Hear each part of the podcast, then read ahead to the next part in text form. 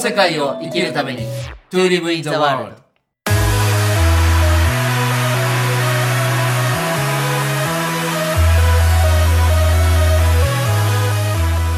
じゃあじゃあこんにちはこんにちは、なきさ今ん。日はホテルでね、はい二人であの二人でホテルってちょっとあ危なくはない ですよ。まあ、あの別々の部屋で、はいえー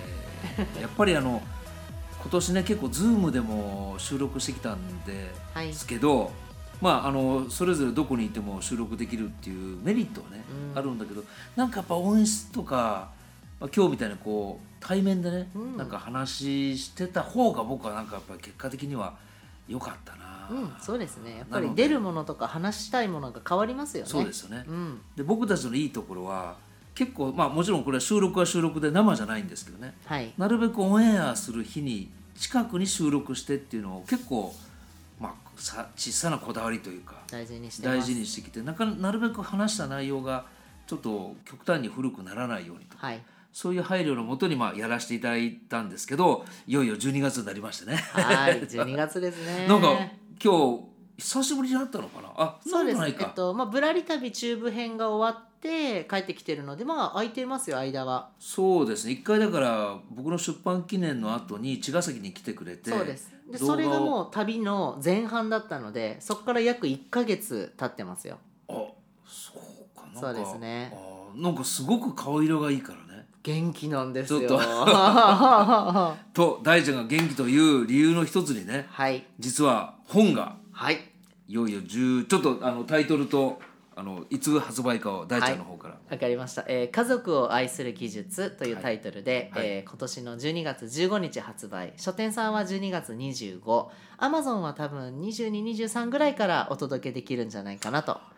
いうことで3冊目の本がおかげさまでねえ出ます、これはちなみにどういう内容なんですかはい、ありがとうございます。この家族を愛する技術っていうのは、まあ、あの家計の問題とかはい家族の問題にすごい多くの人が悩まれてるんですけど、そうですよね大体人間の悩みって人間関係、はいそして両親との関係から来てるはいっていうのを私はこう紐解いていて、ねいつもおっしゃってますよねそうです、うんただたまに両親との関係が良好だったりするのに、はあなぜかこう人間関係のトラブルが続くとか健康のトラブルが続くとか、はい金銭問題とか子どものことっていうのがなぜか家計の中にパターンとして何回も起きちゃうみたいな例えばパターンとしてがんがなぜか続くとか、はい水子が続くとか、はお金の金銭のやり取りの問題が続くとか、はい嫁姑問題が続くとか、はいその3世代以上をうん何らかの同じようなパターンが家計の中に続くようなちょっと例があって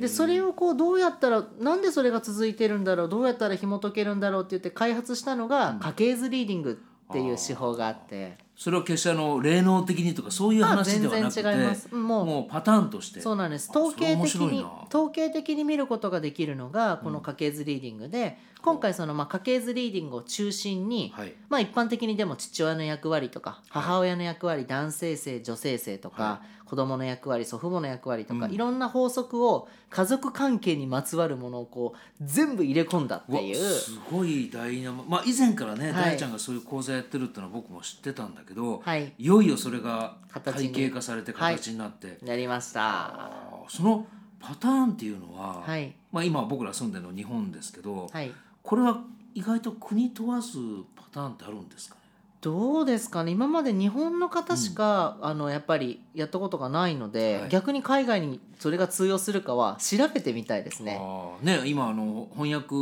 結構される時代なんでね、はい、それがあの台湾とか韓国とかね、うん、中国に行ったら今面白いなと思ってちょっと聞いてみた確んかでにすけどそうかもしれないです。あでのも多分ね、はい宗教宗教観とか、うん教育観とかその風土とかも多分関係あると思うのでほう若干調整が必要なのかなっていうのは思いますね。なるほどなるほど多分この今わしが書いてる本に関してはおそらく日本っぽい独特の感じもはい入ってると思うので、はい逆にそれがまた海外行った時に違ったらあーちょっと試してみたいし面白い見てですねみたいですね。あの今おっしゃったパターンっていうのははい、なんか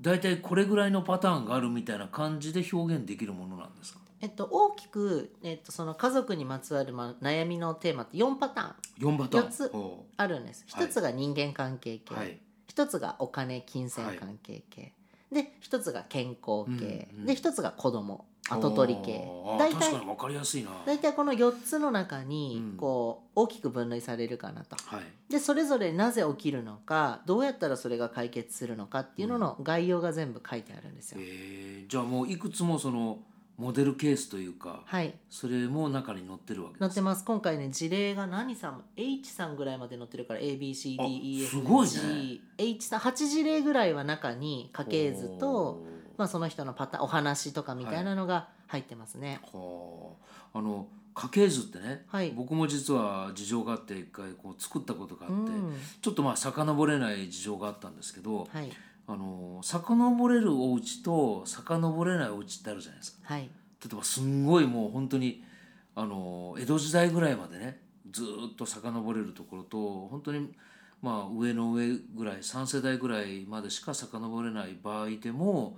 ある種のパターンっていうのは結構はっきりするんですかね。はい、あの本の冒頭にも書いてるんですけど、、はいわゆる一般的な家系図って、うんその戸籍謄本とか除籍謄本っていうのを市役所区役所に取りに行って、うんそれから作るっていうのが一般的な家系図なんですけど、はい今回この家系図リーディングで扱う家系図はご本人のはい記憶の範疇で作るもので十分なんですよ。あそうなんですかそうなんです記憶の範疇そう例えば直樹さんの家系図リーディングしようと思ったら、はいお父さんお母さんどんな人でしたか、うん父方のお父さんおじいちゃんおばあちゃんどんな人、はい母方のおじいちゃんおばあちゃんどんな人、兄弟いますかお子さんいますか、パートナーいますか、っていうのをまずそこぐらいまで作って、はいその後家計の中ですごい目立った人トラブルメーカーだったりおー逆にすごい功績を残していたり、何かすごい特殊な人とか、うん何か扱うテーマを持ってそうな人いますかって聞くんですよ。うんじゃあそれあおじさんでなんとかって人がいてはいはねとか、はいおばさんでこうでおいっ子でこうでそしたらそのそこから紐解いていくのでへー実はね分かる範疇でいいっていうのが面白いところなんですよね。いや今の聞いててもね、はい、あの僕はもう大ちゃんとなんだかんだ34年お付き合いがあるので、はいそういう分析とか、はいそういう、まあ、データから見る解析、うん解説みたいなのを本当長けてる人だと思うんですけど、はいそういう大ちゃんじゃない人でも、うんその家系図例えば僕が友達の家系図を見て、はい何かそこにあの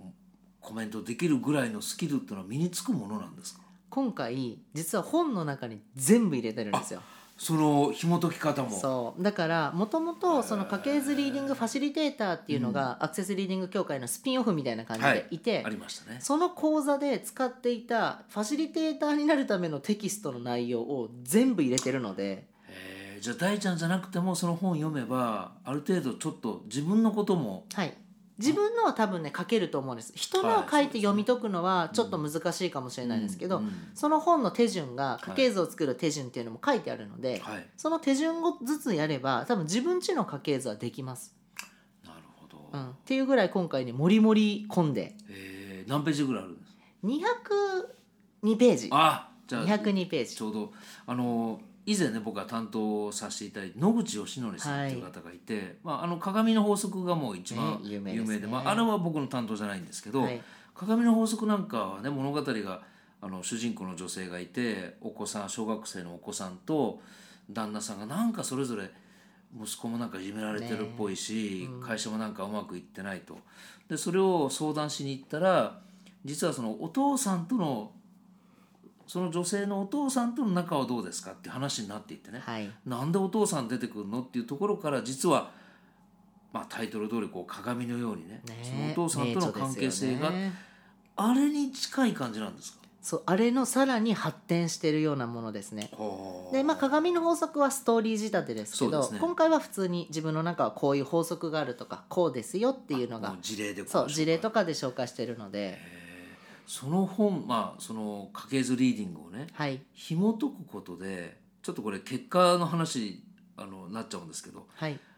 どこ読み読者としてはどこが一番こうあのうっとくるっていうかねうんそれを知ることでどうなると大ちゃんは書きながらはいありがとうございますあのね結構今回「初めに」に一番力を入れて書いたんですよ初め に内容より実は「え大初め事ですよね初めに」やっがぱ最初のつかみが大事なんでそうなんですあの伝えたいところなんですけどあの自分が大嫌いだと思っていたお父さんお母さんも、はい実はあなたと同じように苦しんでたかもしれないっていうところがあってあーなるほどでもしかしたらあなたのおじいちゃんおばあちゃんも同じように苦しんでいたかもしれないっていう、うんそれを子供は見えないじゃないですか、はい嫌だった嫌いだったなんでお父さんは、なんでお父さんはっていうのが今大人になった私たちがちゃんと家族っていうものの全体を見れるようになると、うん誰も家族の中に悪い人やはい問題を持ってる人は本当はいないんだよそうでっすて。ねうんでそれに自分が気づかなければうん子孫にまたそれが受け継がれてまた子孫も誰か嫌だあれはこうだって言っちゃうからこの本は家計の中に隠れている愛の物語を探してはい家計の流れを変えるための一冊なんですよ。あー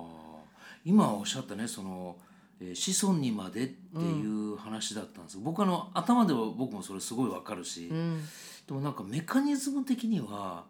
受け継がれるってのはそのどういう仕組みになってるんですかね。まあ、あの教育レベルとかうん文化レベルっていう側面もありますし、はいもうもちろん目に見えない何かそういうつながりみたいなものもあるみたいですけど、基本的にはこう、まあ、これもね本の内容にあるんですけど、はい順行っていうのと逆行っていうのがあってほうほこうその家計の流れが例えば自由な親がいたうら、うんその自由な親に育てられたら自由な子供が生まれて、いその自由がまた自由ってこれ順行っていうんですよ、はい順順行々にはい順にそのまま同じように引き継がれていくっていうのが順行、はい自由は自由自由は自由、はいこれが一個不結がれる一つのパターン、うんもう一個が逆行っていうのがあってはい、自由な親に対して